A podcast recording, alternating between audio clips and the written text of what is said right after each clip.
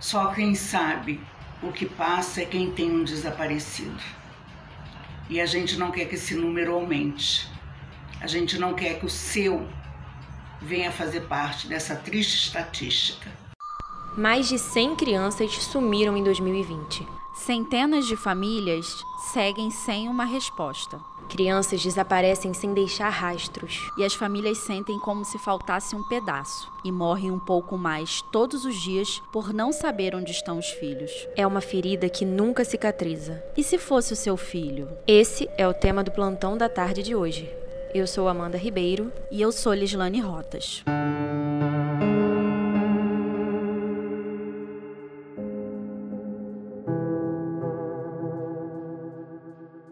Do dia 25 ao dia 31 de março é comemorada a Semana de Mobilização Nacional para a Busca e Defesa da Criança Desaparecida. Somente em 2020, a Fundação para a Infância e Adolescência, a FIA, registrou em todo o estado 148 casos de desaparecimento de crianças e adolescentes. De acordo com o órgão, 119 casos foram resolvidos, representando mais de 80% de localização. Desde 1996, o cadastro no sistema é feito pelo SOS Crianças Desaparecidas. E de lá para cá são 3.780 casos. E já foram localizados 3.220. De acordo com a FIA, 578 casos de desaparecidos permanecem sem solução como é o caso dos três meninos que desapareceram em Belfor Roxo há mais de três meses. E até hoje, a família segue sem respostas. E também da Luciene Torres, que há 11 anos procura a filha desaparecida. Ela é a dona da voz que abriu o nosso episódio de hoje. Luciene é fundadora da organização não governamental Mães Virtuosas no Brasil e viu seu mundo cair quando a filha desapareceu. Como Luciene, outras centenas de mães seguem na busca por respostas. O gerente do programa SOS Crianças Desaparecidas da FIA, Luiz Henrique de Oliveira, explicou à nossa equipe as dificuldades de encontrar uma criança desaparecida. As pessoas pensam que às vezes é, é, é fácil localizar uma pessoa, não. É muito complexo, é uma complexidade de alta, né? uma complexidade que a gente tem que saber que família é essa, que família é, que tem seu filho perdido, desaparecido, vários outros tipos de desaparecimento também que configura, né?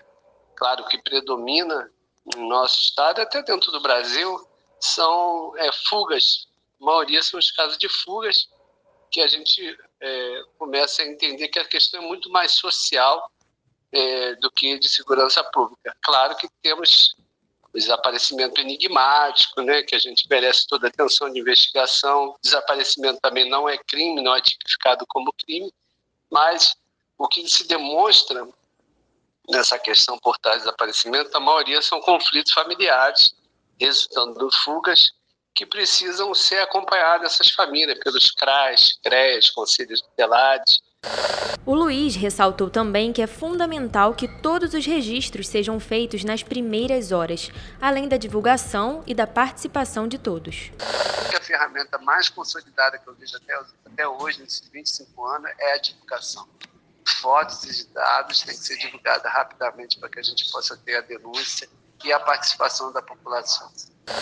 Um passo importante na divulgação de casos de desaparecidos foi a aprovação da lei Alerta PRI, que obriga as operadoras de telefonia a enviar mensagens com informações sobre crianças e adolescentes desaparecidos no estado. A lei tem inspiração em uma medida parecida criada nos Estados Unidos, chamado de Alerta Amber que foi implementada depois do desaparecimento e morte da menina Ember. No Rio, a lei foi batizada de Alerta PRI, em homenagem a Priscila Belfort, desaparecida há 14 anos depois de sair do trabalho para almoçar e nunca mais ser encontrada. Amanda, outra medida importante é a progressão de idade, que é uma técnica de envelhecimento facial utilizada pela Polícia Civil. A manipulação da imagem é uma maneira de se tornar mais fácil a localização destas outras crianças desaparecidas. Um ponto importante que vem sendo trabalhado, Lislane, é a ajuda que essas famílias precisam receber. A Comissão de Direitos Humanos da Assembleia Legislativa do Estado do Rio de Janeiro, a ALERJ, presidida pela deputada estadual Renata Souza, acompanha casos de crianças desaparecidas para realizar o um encaminhamento até assistência jurídica e psicológica.